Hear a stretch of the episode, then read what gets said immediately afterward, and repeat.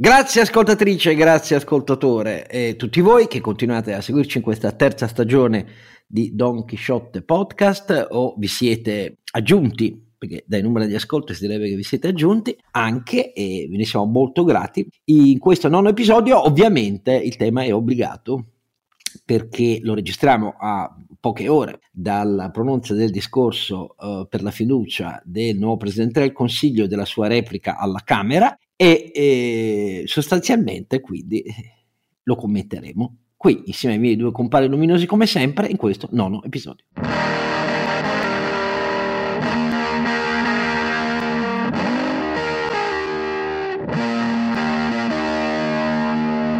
La voce di Don Chisciotte è sempre quella di Oscar Giannino che ringrazia e abbraccia a distanza Jacopo, il nostro ascoltatore, che ha detto che nelle ultime tre, negli ultimi tre episodi, verissimo, tirava su col naso come il suo vecchio nonno. E eh, in effetti l'alternativa era, essendo un raffreddore che mi ha abbastanza spaccato le ossa, sono ancora adesso molto dolente. Oggi è stata una giornata davvero che ho detto: Ma questo non è stato un raffreddore, è durato due settimane. L'alternativa era non poter registrare, non interrompere un secondo per uh, soffiarsi il naso, perché il flusso era ininterrotto. Eh, perdonate questa cosa, ma siccome mi hanno fatto molto sorridere il paragone col nonno, io da parte del nonno di Jacopo saluto Jacopo, avevi ovviamente ragione, l'alternativa era di non registrare per quello che mi riguardava. Comunque, sa Dio se è stato solo un raffreddore, perché effettivamente sono pesto come reduce da un incontro di box e naturalmente non, se, non, è che ho perso, le ho prese perché mi fa male ogni tipo di giuntura. Però detto tutto questo... Cioè tu mi stai dicendo che nell'ultimo, nell'unica occasione in cui ci siamo visti tu eri pesto, ecco. Insomma. No, lo sono stato negli ultimi giorni, negli ultimissimi mm. giorni e ancora oggi che la cosa sembra boh, finita. Peraltro i tamponi li ho sempre fatti, quindi eh, sono pure quadridosato, ma non, non era Covid, però ma, mai visto un raffreddore di queste proporzioni senza febbre e con questa dolenza dovunque come se fosse sarà la vecchiaia probabilmente mi devo abituare però non sono uno tipico da raffreddori, cioè se, non, se non quando andavo in moto senza casco un milione di anni fa, ma però detto tutto questo, eh, non... Cioè, già quanti anni fa forse lo dice il fatto che dici che eri senza casco? Eh, lo, lo, sì, però all'epoca così era. Eh. No, no, si poteva. Si poteva eh. cioè, era... Lo so che per i giovani non sembra incredibile, ma c'è stato un tempo che andavamo no, in giro tempo, senza casco. Tempo, vabbè, no, il nostro era breve, senza cintura. L'hanno messo, però nella storia italiana era un tempo lunghissimo. Detto tutto questo, eh, che non devo ripetere, mi si dice anche che lo dico troppo spesso, avete ragione anche su questo, avete già sentito la seconda luminosa voce, eh, mentre la mia è eh, assolutamente intermittente come le lampade che oramai si stanno fulminando, ed è quella ovviamente di Sancio Panza. Renato Cifarelli, come al solito vi ricordo il sito donchisciottepodcast.it, sempre grazie per eh, coloro che si iscrivono che crescono, per coloro che donano, che crescono per fortuna, eccetera, eccetera. Che, Poi, che sta registrando vediamo... nottetempo mentre sta lavorando come una bestiolina, come sempre fa lui per la sua azienda in Spagna. E poi naturalmente noi ogni tanto in Spagna bisogna che mandiamo qualcuno del trio per, per, per riabbeverarci nella Mancia e nell'Estremadura, che sono i luoghi dove avviene l'avventura dei compari di Don Chisciotte. E poi c'è il terzo la luce radiosa, il nostro radiofaro, eh, quello senza cui gli aerei non potrebbero atterrare, no? E quindi il nostro ronzinante.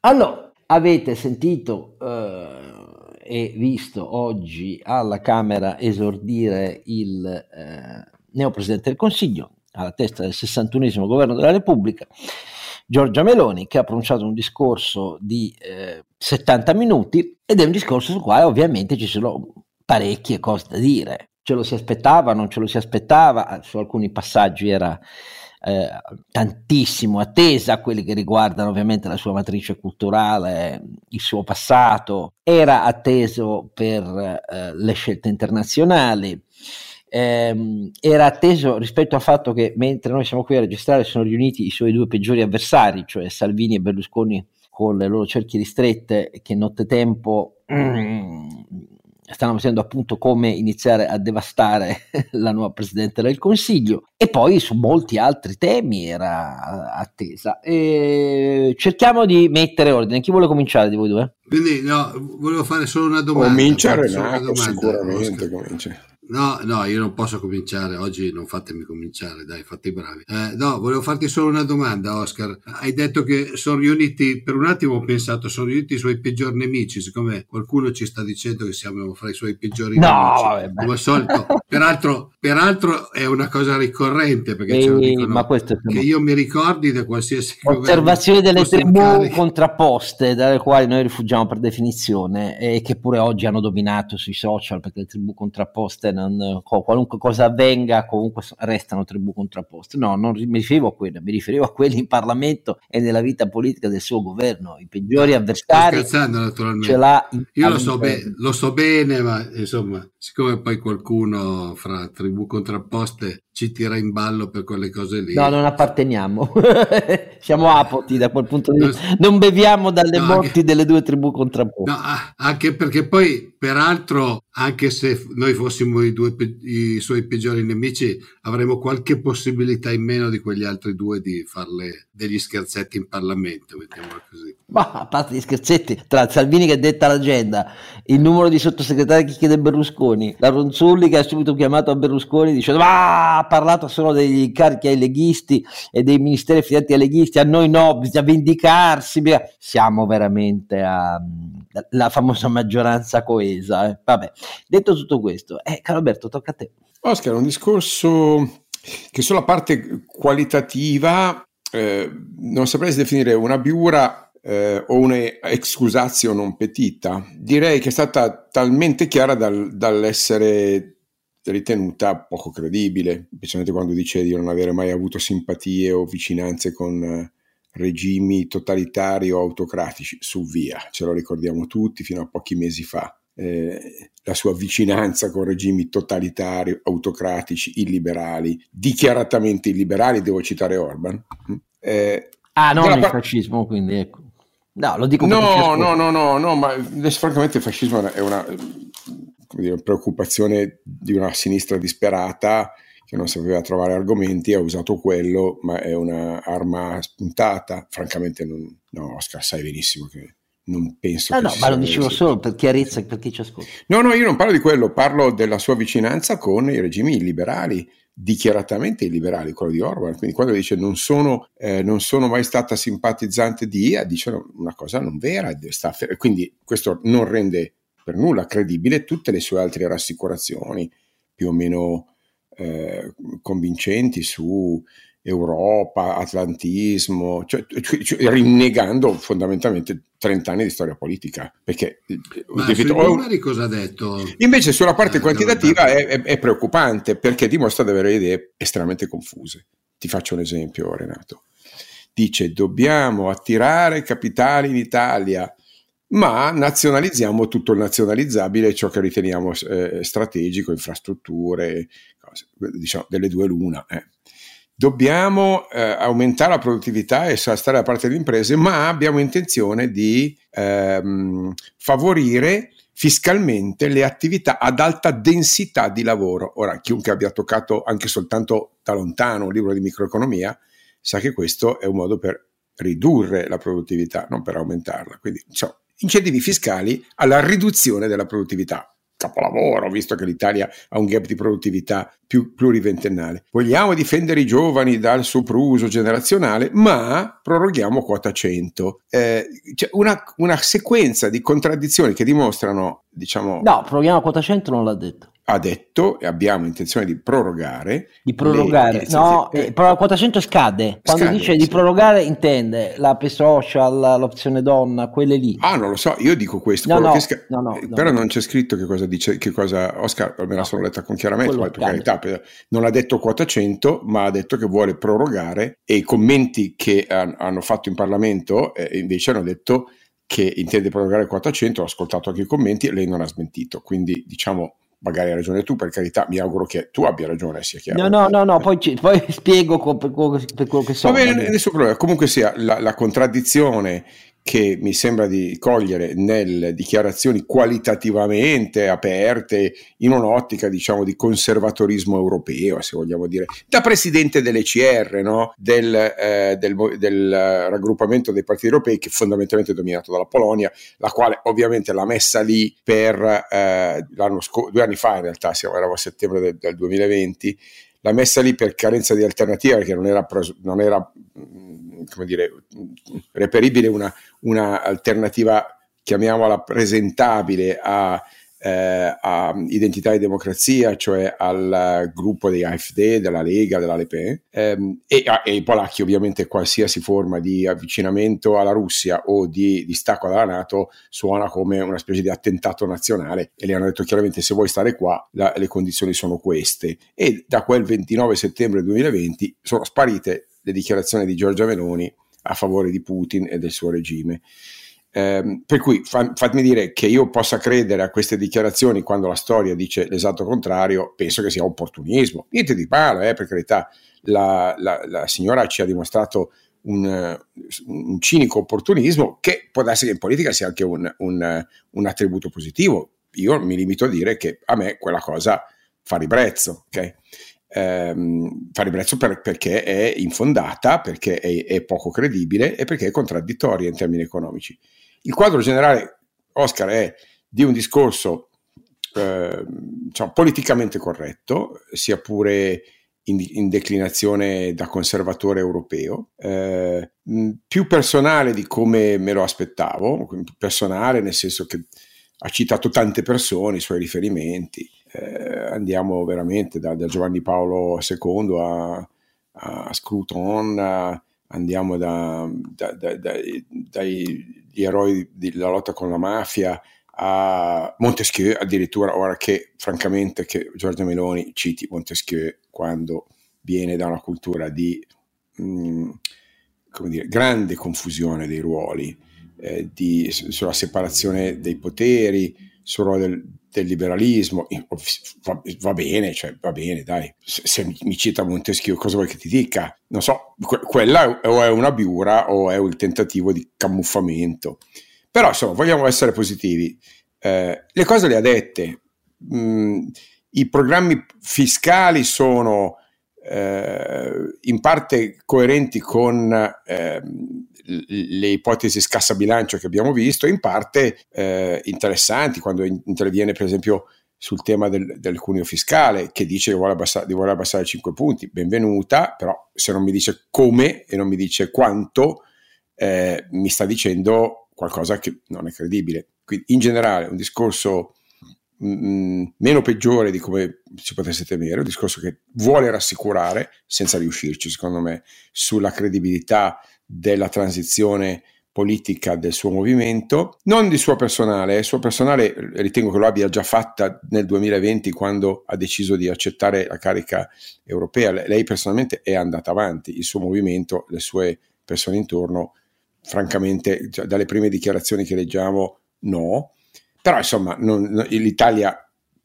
ha avuto la chiara dimostrazione che non stiamo rischiando l'Armageddon costituzionale, non c'è il pericolo di, della democrazia, eh, c'è un governo eh, diciamo vagamente reazionario, un po' bacchettone, eh, parecchio bacchettone, eh, che ha una concezione della società eh, particolarmente chiusa e tradizionalista, che non ha la minima idea di cosa sia l'innovazione, ma proprio zero, tant'è vero che ha abolito il ministero. Direi che un'Italia che ragionevolmente non crescerà.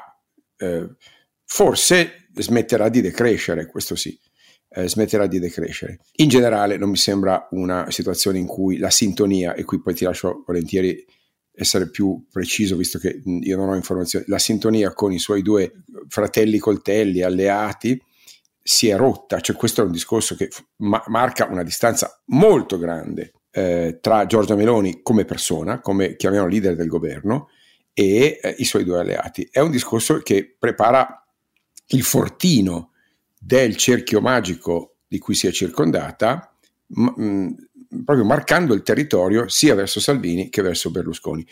Non lo so se eh, tutto questo basterà perché mh, stiamo parlando di due personaggi particolarmente abili a fare i guastatori eh, la vedo francamente debole, francamente molto debole, è, isolata, debole, assedi- con il sindrome dell'assedio del primo giorno. Eh, non lo so, non penso che questo governo possa durare molto. Allora, io ho un'opinione eh, un po' più, come devo dire, strutturata per, in capitoli, perché, allora, iniziamo a chiedere una cosa però, caro Alberto, questo lo dico per chi ci ascolta, non per te che lo sai, ti è scappato un lapsus. Eh, quota 100 per la previdenza è quella che è valsa, è stata in vigore dal 1 gennaio 2019 fino al 31 dicembre del 2021 Ecco, quota 100 che si deve quindi all'eroico periodo nei governi Conte, cominciando con il Salvini Conte, perché quota 100 fu eh, lo scambio per cui eh, Salvini era felice di dare reddito di cittadinanza a Conte nello scambio ai 5 Stelle.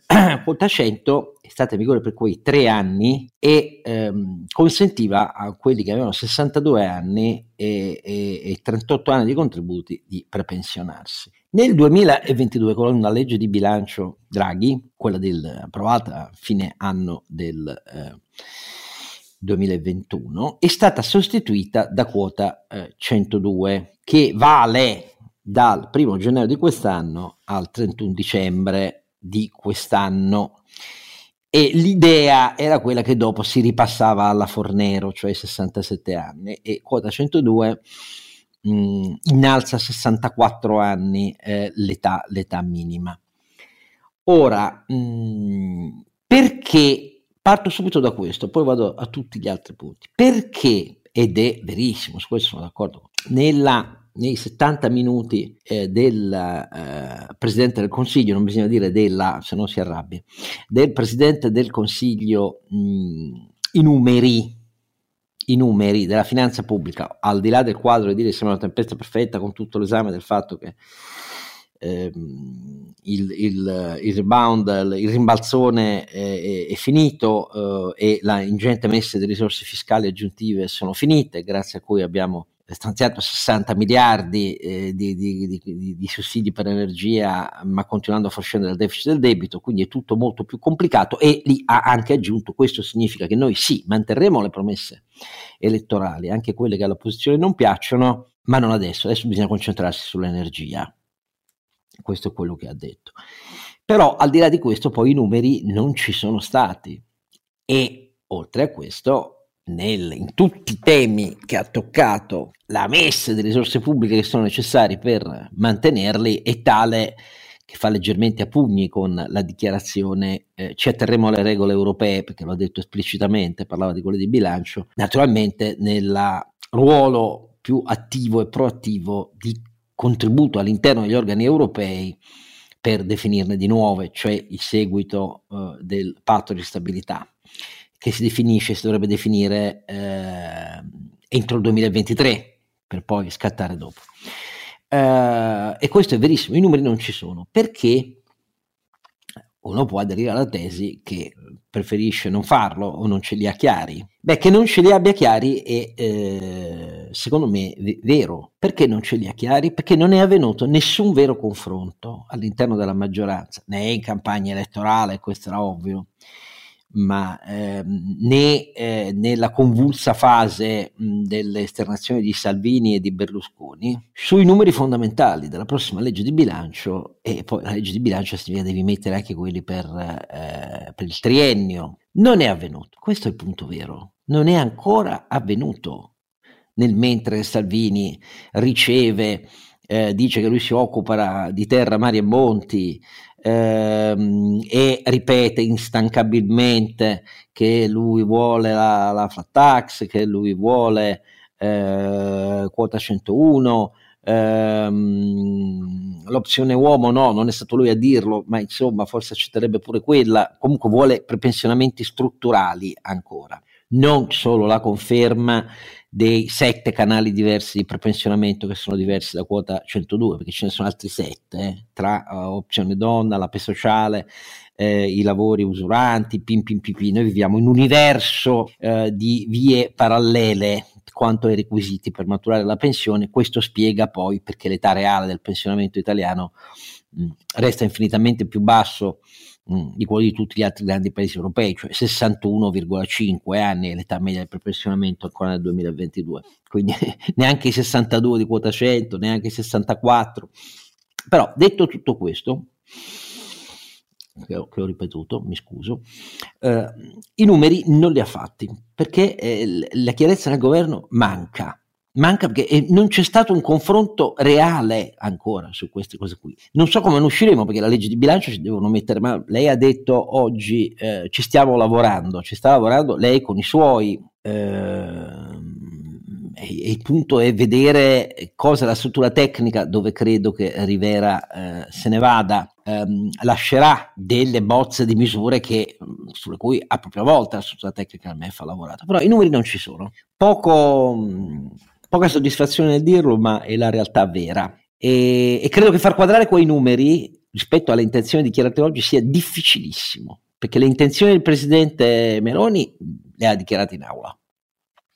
Cioè, ora occupiamoci di energia, il resto dopo. Le promesse, pur dicendo, vanno mantenute. Gli altri due, e in particolare Salvini, non la pensano affatto così. Quindi vedremo. E questo però è un'incognita bella pesante, eh? Bella pesante diciamo, Draghi non aveva bisogno tanto di farsi le idee chiare, perché gli aggregati della spesa pubblica, quelli in generale, li conosceva, tranne il fatto che poi anche a lui le strutture tecniche hanno messo nei decreti misure eh, senza dirglielo. Ecco. Però detto questo, eh, Giorgia Meloni invece ha bisogno e come di un chiarimento di dettaglio specifico rispetto al quale declinare le sue priorità, quelle dichiarate oggi, rispetto a quelle degli altri, che sono diverse. Ma Detta questa prima cosa fondamentale con un enorme punto interrogativo, qui poi si apre un bivio, cioè questo discorso come lo giudichiamo? Lo giudichiamo come per la parte relativa a quello che testualmente ha detto su Europa, Ucraina inequivocabile, i leghisti non hanno applaudito. Uh, il suo passato, quello dell'area culturale a cui appartiene, cioè una nettissima dichiarazione, compreso il fascismo, ha detto quando parlava degli autoritarismi che hanno devastato il Novecento, una condanna assoluta, una condanna ancora più assoluta delle leggi razziali eh, e così via, in cui incappa invece gli antisemiti che ci sono pure nel suo partito e così via. La parte sulle donne, sul tetto di cristallo rotto con tanto di pantheon femminile di chi ha iniziato a romperlo come Maria Cristina del Belgioioso nell'Ottocento eh, e tante altre fino al Novecento. La famiglia, certo, sulla famiglia e, e sull'aborto, dichiarazioni reiterate, noi la legge non la cambiamo, vogliamo applicarla. Allora, il diritto all'aborto, secondo me, eh, in alcune regioni italiane c'è in apparenza, non in sostanza, perché la percentuale dell'obiezione di coscienza che la legge prevede e consente è legittima e tale da mettere, a serissimo rischio l'esercizio reale di quel diritto ma la parte del 194 cui da sempre eh, spinge per un'attuazione più radicale è quella del sostegno alla mamma, dell'affiancamento per dire no, ripensaci, eccetera, eccetera. Allora, prima lettura, da questo punto di vista, il tentativo del Presidente del Consiglio è una specie di avvaloramento, estremo 5 anni, non mi tirerò mai indietro, sono un underdog, eh, l'underdog poi non è il Maverick, cioè quello che vince che non ti aspetti. L'underdog in inglese testualmente è il reietto, lo sfavorito, il perdente nato. Io sono perdente nato, però sovverto i pronostici. Allora, se uno prende tutti questi elementi, in cui tranne la famiglia e l'aborto, altro punto interrogativo, però sono cose che ha detto e su cui la aspettavano col fucile spianato, uno può non crederci, pensare che menta, e allora però tutti i politici mentano, non so come ne usciamo. Però le ha dette in maniera così r- secca che uno potrebbe dire aspira a essere una specie di Giovanna d'Arco italiana. Cioè la prima Presidente del Consiglio che dice io ho in mente un modello che non ha a che vedere con eh, le nostalgie, ma che vuole essere un conservatorismo, conservatorismo, eh, non eh, certo progressivo, ma un conservatorismo moderno che sta in questo mondo con l'ambizione di convincere gli italiani a non cacciarci via, eh, come avviene ormai ogni elezione, la prossima volta alla ricerca di un nuovo mai messo alla prova. Eh, e questa è un'ipotesi, secondo me. Io non ho gli elementi per dire eh, che eh, sia così, però mi è sembrato che l'abbia giocata così. Dall'altra parte, ci sono cose che rompono con gli anni alle nostre spalle e che a mio giudizio sono positive e che però sono di difficilissima attuazione. Ne prendo uno ad esempio, il mare italiano è pieno di gas, eh, non abbiamo neanche più ricercato, eh, abbiamo smesso con le prospezioni, ce n'è di sicuro più di quanto non credessimo, ma lo dobbiamo tirare fuori. In teoria è, è molto ragionevole rispetto alle scelte suicide che abbiamo praticato sì, con sì, destra Oscar, e sinistra. Ti ricordo Però, che pochi anni fa ha votato sono, contro sono le trivelle. Quindi, sono, cioè, vedi, quando uno si contraddice, dovrebbe almeno fare il favore di spiegare che. Sono d'accordo. Tu vorresti che dicesse: Ho sbagliato, ho sbagliato. Nessun no, non è che, non è che lo voglio io, lo chiede la logica, Oscar. Eh, se uno logica. cambia idea, deve giustificarsi. Sì, vabbè. Beh, però- in politica non lo fa mai. Ah, vabbè, ci devi fare i conti. La politica non ammette mai gli errori, cambia posizione. Questo non è che te No, no, no, no, cambiano loro la posizione. Io non la cambio perché mi sembra non la cambi, non mi sono d'accordo, neanch'io ma ero mai per no triv e sono diventato per le triv. Eh, scusa un secondo, però se uno parla della politica e poi di quella italiana, però guarda che così è uguale in tutti i paesi, non ci sarà mai di dire ho sbagliato atrocemente su Putin, adesso mi sono convinto di stare con l'Ucraina. No, si tenterà sempre di dire, di accontentarsi di dire adesso sto con l'Ucraina, però in teoria quella roba lì comunque, che dal mio punto di vista molto positiva, poi a farla, Sì, a farla. noi ci siamo arrivati volta a sospendere le trivellazioni. Ci siamo arrivati per la pressione dal basso di 100 comitati e più in tutta Italia. Quindi poi oh, è il suo sindaco che oggi ha annunciato l'opposizione al TAR del rigassificatore a Piombino, eh, quindi il suo sindaco del suo stesso partito. Quindi quelle sono cose positive, ma voglio vedere davvero poi come si misurano con ehm, le opposizioni. Tanto per fare un solo esempio, un solo esempio. Eh, la, la propensione la de- della destra sociale verso gli incentivi all'occupazione, che hai giustamente citato, ad alta intensità di occupazione verso progetti di no, no, ad ad alta alta intensità di- densità, Oscar, che Densità, che è un concetto francamente mi Densità sfugge. Io, non so, penso che siano sei lavoratori per metro quadro. significa esattamente quello che hai detto, meno produttività. Però questa invece è una cosa storica che lei non ha rotto. Io non so se no- non, eh, per mancanza di cognizione di, di cosa significa ancora meno produttività. Noi siamo un paese ad alta densità di occupati rispetto a quello che produciamo, e infatti la produttività è quel che l'è. Esatto. Eh, Ed è abbiamo un le disastro. specializzazioni. Ed è un No. disastro questa roba qui. Quindi quello è- Però perdonatemi, lì era uno dei passaggi che mi sono andato a vedere, visto che quando si parla di lavoro e produttività è, nell'area che mi interessa. Però eh, lei dice contemporaneamente alta intensità di lavoro, ma anche che eh, cercheranno di eh, abbassare un po' il cuneo fiscale Sì, per le sì. aziende Ma questo- che assumono. questo infatti. E sono due cose completamente No, diverse. no, perché vuol dire che l'intenzione è di abbassare di più perché assume di più, capito? E allora è, Sì, è- però, è eh, tu distorcente puoi e anche uccide la assumere di più, tu puoi anche assumere di più perché stai crescendo. È quello che ha fatto no, sempre no, la che- è il tema del rapporto No, capi- no, no. capitale lavoro. Esatto, cioè il rapporto capitale-lavoro, eh, eh, purtroppo, proprio ripeto, un- basterebbe non so, le prime cinque pagine del libro di microeconomia che evidentemente la signora non ha mai toccato. No, la Né signora non è, come ecco. dovresti sapere, eh, la, la signora... Non- non ma, è- ma neanche i suoi eh, accoliti e i suoi sostenitori, però- le sue teste di legno o, di- o d'uovo, vedi tu, insomma. trauma Non lo so, C'è una che dice una pare- roba di pare questo che le genere teste qua. di legno abbondino in, tu- in tutti i partiti di destra e sinistra. No, niente da dire, però se uno scrive una cavolata, io purtroppo Se no non ci sarebbe stato una Draghi. cavolata, no? Eh. Draghi queste cose diciamo, non le ha dette, ha detto che è stato contrario nel- sia nel prologo al PNRR che nel suo intervento, me lo andato a rileggere. Esatto, adesso Era- la era produttività è di nuovo sparita e questo è un grande No, non è che è sparita, è stata celebrata il suo contrario. Esatto. Ma Cioè, questo è un grande classico della politica italiana, eh? però anche qui Noi vogliamo diminuire la è produttività, cioè quindi abbiamo un presidente del consiglio che vuole diminuire la produttività del paese e, e qui siamo qua a dire che tutto sommato no- non è male. Va bene. Hai vai. visto interventi in Parlamento che hanno colto questa di Aporia? No, perché sai perché? Perché la produttività No, non interessa mai. a nessuno. E questo è il punto. Per me, per esempio, è molto apprezzabile l'idea che la povertà non si combatte con i sussidi, ma con il lavoro. Ma anche qui non è essere contro il di cittadinanza. I- le cifre sono abbastanza semplici. Il PIL pro capite mh, dal 2010 a oggi dell'Italia è sceso di quasi 4 punti percentuali.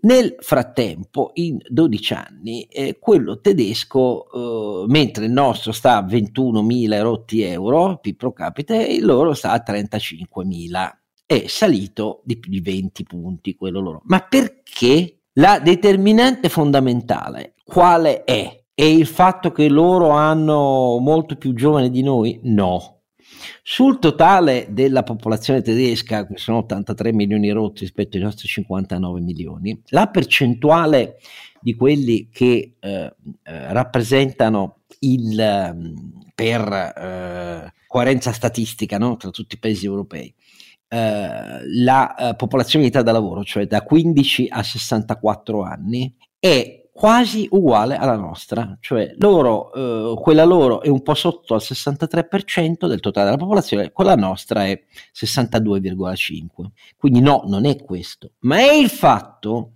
che sui 57, eh, sui 53 milioni di ehm, tedeschi in età da lavoro ne lavorano 41 milioni, cioè il 76% sui nostri 37 milioni tra i 15 e i 64 ne lavorano 22, sempre legalmente, di quelli che, su cui si, si, si conosce un versamento di contributi. E quindi da loro lavora il 75. Da noi 58, sfioriamo il 59, non riusciamo mai ad andare a nessuna grande ripresa italiana, abbiamo fatto due anni con più di 9 punti di PIL eh, di ripresa, non riusciamo mai a sfondarla questa roba qui. Questo è il punto fondamentale per combattere la povertà, cioè politica attiva del lavoro, formazione, cambiare la scuola universitaria, ci, ci, vogliono anni, però questa è una cosa positiva, per esempio, perché detta così chiaramente la sinistra non, non, non la dice mai, perché um, la sinistra uh, ha preferito, come la destra fiscalmente ha preferito i bonus, la sinistra ha preferito i bonus sociali e non solo il reddito di cittadinanza. Eh? Ecco. E, e, invece questa è una cosa positiva, per esempio, per me eh, dirla. Poi farla significa rivoluzionare l'Italia, non è facile per niente. Eh? Però vediamo su questo come la pensa il nuovo ministro del lavoro, ecco, perché basterebbe iniziare a dire che una parte delle risorse stanziate dal PNRR per le politiche attive le si fa con regolare gare in cui i fondi si attribuiscono a chi ha migliori performance di formazione, placement e replacement rispetto ai centri pubblici per l'impiego e già sarebbe una colossale rottura. Però non mi voglio dilungare su ogni singolo pezzo. Sul fisco, per esempio, ancora una volta io ho visto totalmente trascurata la parte del fisco d'impresa, perché mentre si legge chiaramente nella dichiarazione di Meloni che lei intende mantenere con Salvini il patto per estendere subito un'aliquota piatta sull'incremento IRPEF, sull'incremento di reddito rispetto agli ultimi tre anni e oltre per il momento non intende andare, poi ha dichiarato comunque che sull'IRPEF l'aliquota piatta, pam pam pam pam pam pam pam, pam. però dire se e IRAP si è dimenticata. E invece la cosa fondamentale, se davvero la strategia è quella di combattere la povertà con il lavoro, devi cambiare non solo i sussidi del welfare, non solo le politiche attive del lavoro, ma il fisco deve diventare un'arma per la crescita e non ostile alla crescita. E quindi devi fare in modo che l'IRAP lo appallottoli e lo butti via e l'IRES la devi mutare premiando quelli che investono invece quelli che, di quelli che danno i dividendi, che sono legittimi i soci, non è che... però quanto più tu li dai a dividendi gli utili e, e tanto più ti cresce l'aliquota IRES e quanto invece ne destini una parte migliore, ma maggiore, perdonatemi, agli investimenti, tanto più ti scende, tanto per fare esempi stupidi. Ecco. Quindi come si vede, sì, la parte di impresa e di microeconomia è molto carente è molto carente. E detto tutto questo, aggiungo un'altra cosa. Non mi è piaciuta molto e qui ci vedo la continuità di una radice rispetto a quella di appartenenza storica del movimento giovanile, di cui lei è stata leader e così via, degli anni 70. Perché sugli anni 70 la Presidente del Consiglio ha detto e ha onorato le vittime, mentre nel Pantheon femminile c'era una equa rappresentanza, venendo ai tempi moderni, non all'Ottocento, di eh, donne che hanno sfondato tetto di cristallo, di destra e di sinistra, se vogliamo usare queste due categorie, e, e mentre nel, negli eroi della mafia lei ha cominciato a fare politica eh, per via dell'assessore Borsellino, lo sanno tutti, eh, c'era oh, una eh, serie di nomi citati anche lì molto diversamente rappresentativi. Quando si è trattato degli anni 70 eh, lei ha detto, cioè gli anni in cui eh, per via della radicalizzazione politica chi la pensava in un certo modo, cioè i giovani di destra, avevano la testa spaccata dalle chiavi inglesi. Precisiamo Oscar, è importante dirlo, l'unica volta in cui lei ci parla dell'antifascismo ne parla come di giustificazione di omicidi a colpi di chiave inglese è importante questo, eh, perché... No, no, infatti ti eh, ho insomma, detto, questa dice, cosa mi ha colpito perché è un errore blu, ma, ma lei ma, non doveva commettere. Clamorosa, cioè Gli lei dice l'antifascismo stati... ha ucciso giovani innocenti, l'antifascismo militante. Li, li, ha uccisi come sono stati uccisi. Nel nome dell'antifascismo... Però lei ha citato solo quelli di... Appunto, destra, appunto. No, quando poi di sopra invece diceva non ho mai avuto simpatie verso regimi liberali. Oh, la prima affermazione non è corretta e questa è grave Oscar, questa è questo... grave perché da parte sua è un errore blu esordire que- in questo modo. Gli anni 70 sono stati, perché insomma, io li ho pure vissuti, almeno nella loro seconda metà, eh, anni terrificanti. Eh, in cui eh, la violenza politica è stata praticata con uno Stato opaco che ci ha speculato sopra con i servizi, con processi che non andavano e così via sia a destra, sia all'estrema Appunto, destra, eh, sia, sia all'estrema sinistra. Certo, e invece lei ha citato soltanto molto diversa eh, da eh, quella che ha detto lei. Eh, non è molto questa sua, lei ha fatto una scelta chiara, ha detto che gli unici innocenti erano molto quelli che è, è, molto grave questo. Oscar, no, no, questo è cioè, come vedi te lo sto dicendo, eh. io non è che Cioè, detto questo, francamente mi frega il giusto, perché siccome lei non è una storica, tra l'altro, Però, il suo giudizio vale quello che no, vale. Adesso, ma no, va, cioè, vale perché se vuoi essere la prima prima ipotesi, cioè Giovanna d'Arco, devi essere capace di un ah, giudizio fortemente diverso proprio sul punto che riguarda ehm, i terroristi eh, di destra e anche le vittime innocenti eh, che ci sono state perché la strage eh, a Roma dove hanno arso la, la casa con, con, i ragazzi dentro, quelli erano davvero innocenti, però gli innocenti ci sono stati di qua e di là, era la violenza politica che è stata sia di qua che di là però ecco, quella terroristica, perché terza posizione e NAR erano precisamente individuabili, cioè i nuclei armati rivoluzionari, come estrema destra. Eh, non è che uno può dire c'erano solo le brigate rosse, prima linea, ehm, e così via. Eh, purtroppo abbiamo avuto anni tragici e, e quegli anni vanno sempre tenuti in mente per quelli che sono stato davvero. Tanto più se tieni alla pacificazione, perché se citi solo una parte non tieni alla pacificazione, questo è quello che dico io. Quindi questo errore non me lo aspettavo davvero. O se valgono più gli accreditamenti col beneficio dell'ipotesi che non menta, allora il tentativo è quello di Giovanna d'Arco. Al netto del fatto che poi menta, perché questo sai, io ho, ho, smesso da decenni di giudicare i politici eh, che non riconoscono i loro errori, perché in Italia non, non me ne ricordo uno.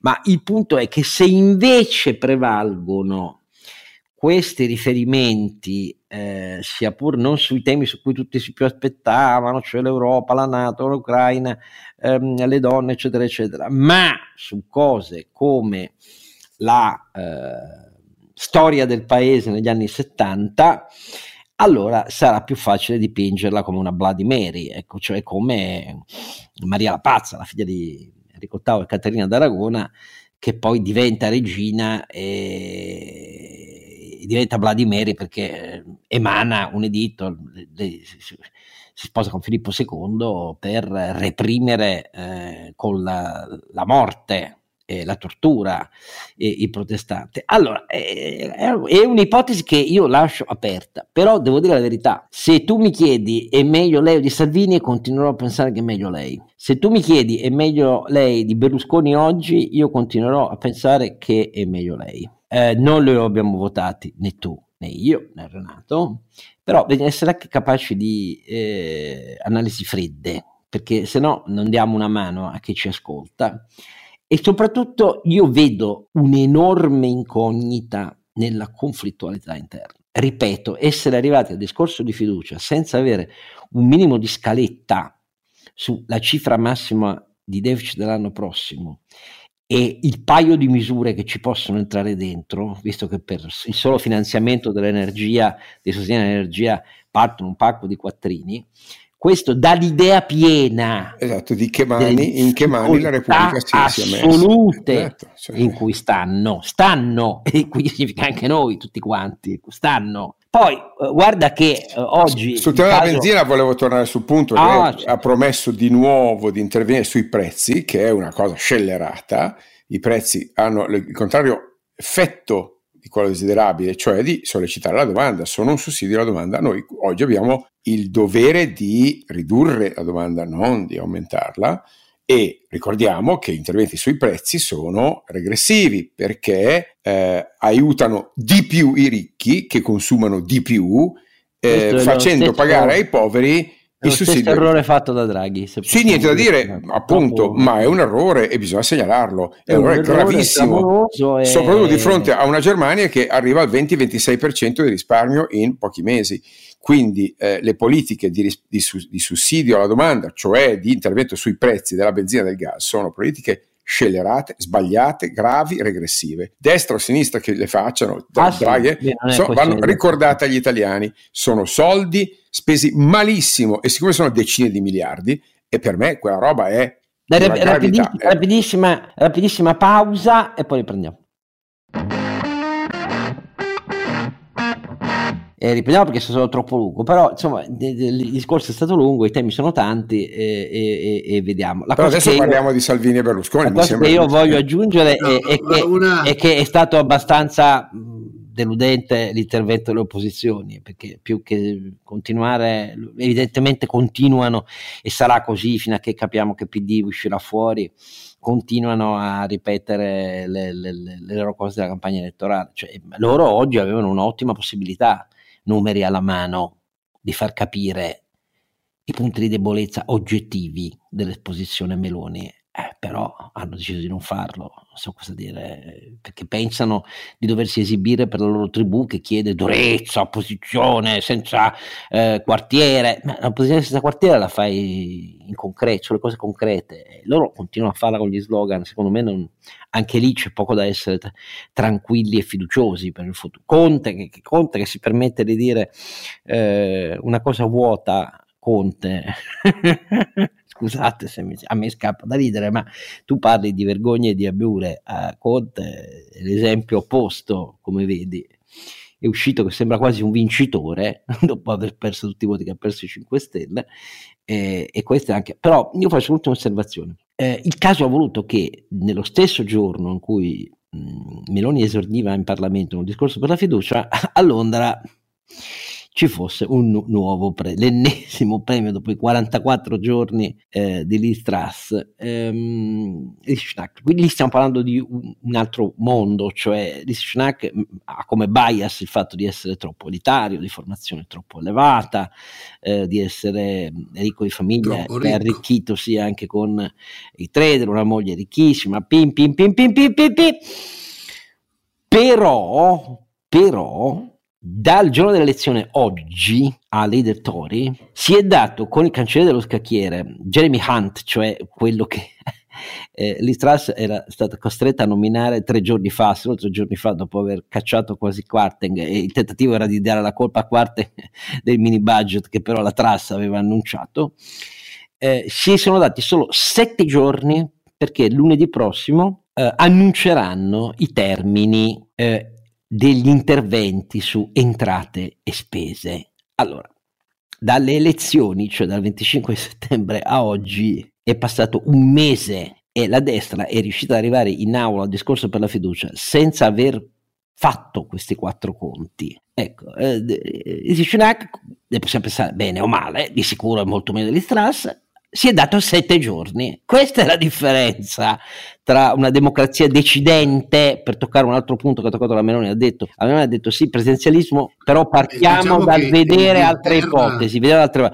però poi dopo un mese siamo a confronti ancora su slogan, appartenenza, eccetera, eccetera. Lì è diventato abbastanza urgente, ma perché per noi non è urgente? Per noi scadono i termini costituzionali della legge di bilancio tra poche settimane. No, sono d'accordo con te, però là sono un po' in barca sui mercati. Sono un po' in barca sui mercati, va bene. Allora, eh, ti, ti ricevo. Però una domanda volevo fare a tutti e due, eh, sperando di non, cioè, di non aprire un altro vaso di Pandora.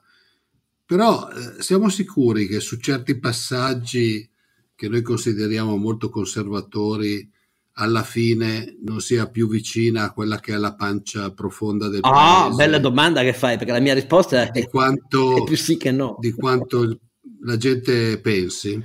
Perché, sai, eh, negli ultimi anni uno dei trend che ci sono stati l'abbiamo visto in Francia, l'abbiamo visto anche in Inghilterra, ma in molti altri posti, è questa differenza fra la parte, ma anche negli Stati Uniti, poi alla fine, anzi forse soprattutto negli Stati Uniti, che per, per chi li conosce sa benissimo quale sia la differenza fra i, eh, permettetemi una generalizzazione, i campagnoli o comunque quelli lontani dalle grandi città e quelli delle città. Non a caso abbiamo sempre, cioè molti dicono che ormai il PD eh, con le sue battaglie ZTL eh, sul, è, il, è, il, partito della ZTL. Cioè, la, mia, la, mia, impressione è che alcuni passaggi, eh, per quello che ho visto, molto a volo, così, al volo, eh, però vadano a colpire in, alcun, in alcuni casi un po' di più la pancia del paese. In questo mi sembra un po' più brava di Salvini di farlo in modo serio e profondo. Salvini si agita un sacco pensando di andare a sollecitare i peggiori istinti del paese. Lei mi sembra invece che su alcuni passaggi eh, sia un, cioè la, vada, la vada un po' a cercare in, mo, in, un modo un po' più serio, lasciatemelo dire. Sì, può, può essere, anzi, ho, ho pochi dubbi, cioè voglio dire, poi alla fine l'elettorato italiano è molto più conservatore che progressista, questo è sempre stato così. Eh, ma detto tutto questo, i, altra osservazione sull'immigrazione, sull'immigrazione, dire che il problema fondamentale è non farli scegliere gli scafisti, siamo tutti d'accordo. Dire poi che si fa con gli hotspot affidati a organizzazioni internazionali eh, in posti come la Libia, eh, faccio i miei auguri perché questo è totalmente irreale, questo è il punto vero. Cioè, in, in, in Libia i cirenaici e i tripolini si combattono a colpi di cannone, quindi come fai a pensare a una cosa simile? Il problema, per quanto eh, ragionevole sia tentare di diminuire gli scafisti, eh, e non con accordi alla Minniti, perché per quello che mi riguarda significa legalizzare la tortura, ma eh, il problema che manca sempre alla riflessione sull'immigrazione in Italia è l'integrazione degli immigrati che abbiamo, perché poi noi li sbattiamo a fare lavori poco tutelati, si concentrano nelle aree a minor valore immobiliare di affitti eccetera eccetera nelle città e poi li additiamo al pubblico ludibrio perché sono eh, co- covo formi dell'illegalità e, e lì una parola sull'integrazione che è quella che manca da sempre nel modello italiano e non in quello tedesco, tanto per dirne una, beh, lì non è venuta neanche stavolta, quindi sai, sarà più elegante rispetto a Salvini che dice eh, affoghiamoli in mare, però oh, lei ha detto non bisogna farli morire in mare, e allora però bisogna salvarli e portarli qui. Questo è il punto di fondo, eh. non, non, non, si scappa da questo. Qui le parole d'ordine non servono a niente, caro Roberto, che dici? Che mh, mm, non ha alcuna idea sul significato sociale economico dell'immigrazione. Lei parla dell'immigrazione come elemento, come dire, transattivo, no? Sì, ecco, ma nel esatto. senso di gente che entra, ma eh, il concetto di a che cosa serve l'immigrazione in una società moderna completamente assente da questa, da questa cosa ed è, ed è abbastanza sconvolgente. E qui c'è il grande Ronnie Reagan nel suo discorso di commiato ah, che certo. fece quelle, per parlare fantastico. di conservatori con la cultura democratica, parliamo di Ronald Reagan che, di, che fa un inno a un'America accogliente, a un'America che dà le opportunità a chi arriva con la voglia di lavorare e che è stata costruita dagli immigrati. Tutti Quella è la teoria de- americani, perché tutti questo... come noi americani, per nessun paese al mondo ha questo privilegio di dare a chi accoglie questo grande titolo no, di essere americani. Qui c'è una, una eh, carabiniera del, di frontiera, guardia di frontiera che dice entra soltanto chi è autorizzato. Poi che cosa fa dentro quasi non le interessa. È un, è un discorso da doganiere, Oscar.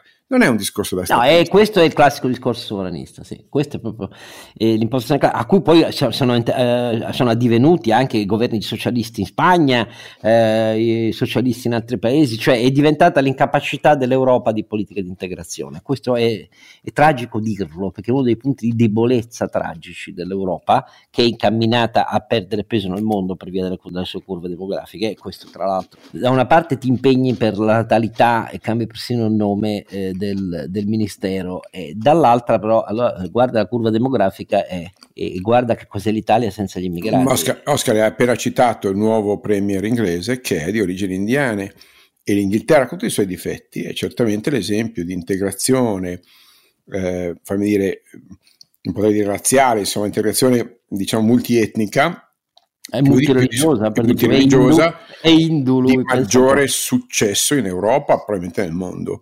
Viste le proporzioni, perché gli Stati Uniti quel conflitto latente, quella, insomma, l'hanno risolto in parte, direi proprio non del tutto, visto quello che è successo con Trump.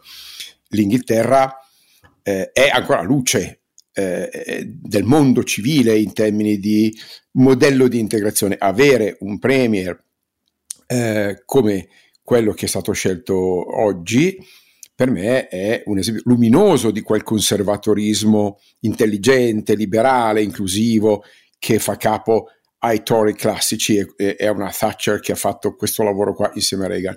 Quello sentito oggi dalla Presidente Meloni è un tignoso eh, mesti- la, dire, discorso da, da doganiere che che controlla le carte d'identità e le norme e, e i decreti flussi. Lei, lei, dice si entra col decreto flussi, capisci? Questo sta dicendo, non questo paese accoglie i meritevoli, i capaci, li vuole. Ah, poi mi promettete, mi promettete, una puntata sul merito, visto ah, le mamma mia, che ci sono mamma mia. in questi ultimi giorni. Adesso stiamo finendo il tempo e non vorrei tirare fuori un'altra cosa sulla quale discutiamo. Ah, ma qui c'è una sinistra che dice che il merito è sbagliato, che il merito però quella, significa però dimenticare quella che... Ce la dobbiamo concedere. Ah no, no, lo faremo, lo faremo senz'altro. Io voglio solo aggiungere come ultime cose che in questi giorni si sta confermando sempre di più per chi ha occhi per vedere che Putin è in crescente difficoltà.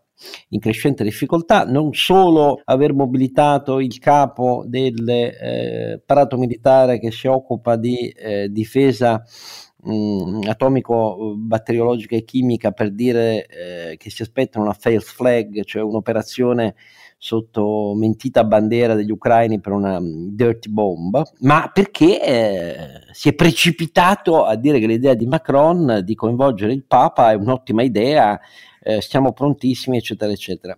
La Russia non regge più sul campo, questo è il punto eh, tragico per il bilancio di morte fino a qua, mh, hanno de- addirittura mh, i bimbi della Crimea le hanno mandati in proprie colonie russe, li usano come ostaggi eh, a un tavolo di trattativa, si usano i bimbi come ostaggi, cioè siamo a cose naziste a livello più disumano, però i segni ci sono tutti, ci sono tutti per le minori entrate dal gas in Europa, tanto per dirne un'altra. E qui le contraddizioni sono tante, perché se andate a vedere la carta geografica della dislocazione delle rotte marittime verso i, rigassificatori, attualmente siamo pieni di nave gasiere liquide di LNG eh, che sono alla fonda fuori i, i pochi rigassificatori che stanno soprattutto in Nord Europa, oltre che Spagna e Portogallo che attendono alla fonda di scaricare il, il, il loro gas. Um, è, un frattempo è, è, è, è un paradosso anche, ma, ma, vedi, è un paradosso anche quello perché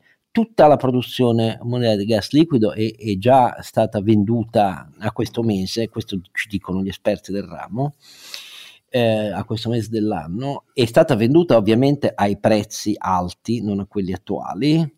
Certo. Un meccanismo di consegna a prezzo diverso non è possibile. Ehm, alcuni si rifanno i conti e dicono non è che finisce la guerra prima. Nel frattempo, attirando verso l'Europa tutto questo LNG, eh, i paesi in via di sviluppo che dipendono dall'LNG, per esempio il Pakistan e il Bangladesh, che non hanno la stessa capacità finanziaria eh, nostra, sono senza. Ci sono tanti di quei paradossi messi in atto da questa folle strategia di Putin che in realtà poiché la Cina non sovviene come ha sperato Putin, lo rendono sempre più debole all'interno del suo apparato di potere e sul campo. Allora, la mia speranza è che questo non induca errori l'Europa. Una parte della Germania è fortemente tentata dal dire apriamo un tavolo di trattativa e riapriamo eh, i nostri 1 e 2. Una parte considerevole. Avete visto l'intervista di Scholz che dice ma io non posso fare a meno di pensare che almeno un 30% dei tedeschi non è d'accordo né con le sanzioni né con eh, la sospensione del gas russo. Eh, queste sono le condizioni che spiegano il gelo al tavolo europeo sulle questioni energetiche, il ritardo inammissibile, qualunque poi si possa pensare, cosa si possa pensare delle misure eh, che, sono, che sono oggi sul tavolo. Lo dico perché però l'accelerazione della crisi eh, nasce con quello. Ho detto accelerazione perché i prezzi delle commodities che per il resto sono tutti in ribasso, come in ribasso anche quello del gas, finita la gara all'accaparramento per gli stoccaggi, perché poi questo è stato di fondo, invece di pensare alla diminuzione dei consumi, come dice sempre Carlo Alberto, e con il meteo che ha verso Putin, perché continua a fare caldo, però tutti questi paradossi non possono durare a lungo non possono davvero durare a lungo e, e vedremo cosa, cosa, accadrà. Nel frattempo noi ci dobbiamo occupare di quello che succede in Italia e da questo punto di vista, ohimè, il conflitto interno della cosiddetta maggioranza è la peggior incognita. Perché, perché definisci incognita? per me incogn- no, incognita per le conseguenze. Ah, appunto, no, sì, per, per le conseguenze. Però certezza. Per quello che avverrà. Assolutamente evidente, ma, ma, dal primo minuto certo. proprio è così e, resta così, ecco, resta così anche una volta che prendono la fiducia in Parlamento, quindi lo vedremo solo vivendo, sì. per così dire, e noi questo faremo. Eh no, però prima, prima, di chiudere, Oscar, devo fare una dedica a Renato, perché c'è un passaggio in questo, ah, in questo così, sì, in questo sentito e quasi compunto discorso del Presidente Meloni, che ripeto, in generale eh, poteva essere peggiore possiamo, devo dire che... Il, Era molto tesa, tra l'altro. Ah, sì, al governo ha dato 4. Al, non ho capito. No, no, adesso, adesso lo spiego, poi no, chiudiamo. Um, eh, no, dicevo che al governo ho dato 4 e confermo, a questo darò un, un 5 meno, ecco sicuramente insufficiente rispetto al fatto che stiamo parlando di pre- del premio di un, di, un G- di, una, di un, governo del G7, cioè una roba, mio Dio, non c'è un numero, non c'è un, un ragionamento economico, non c'è un ragionamento sociale. Vabbè, però ecco, certamente c'è il tentativo di liberarsi dei fantasmi del passato. Praticamente, ripeto, 70 minuti di presunta abiura e di, di, segnali di buona volontà. E mi auguro che siano sinceri, ovviamente, che altro posso fare, Oscar? Però, caro, Vai caro al punto, Renato, al punto eh. c'è un punto di, di questa dichiarazione di, di eh, Giorgio Meloni che mi ha fatto venire in mente la cultura springsteeniana del nostro eh, Sancio Panza. E cioè lei dice qua quando lei si, come dire, Confesso che difficilmente riuscirò a non provare un moto di simpatia anche per coloro che scenderanno in piazza per contestare la politica del nostro governo. Vabbè, perché inevitabilmente tornerà nella mia mente una storia che è stata anche la mia. Mi fermo e qui comincia un parallelo con una citazione springsteeniana. Perché lei dice: Io ho partecipato a tantissime manifestazioni, ho organizzato tantissime manifestazioni nella mia vita e penso che ciò mi abbia insegnato molto più di quanto non mi abbiano insegnato molte altre cose. E qui il pensiero corre a No Surrender di grande Bruce Springsteen che dice we learn more from a three minute record. baby than we ever learned in school.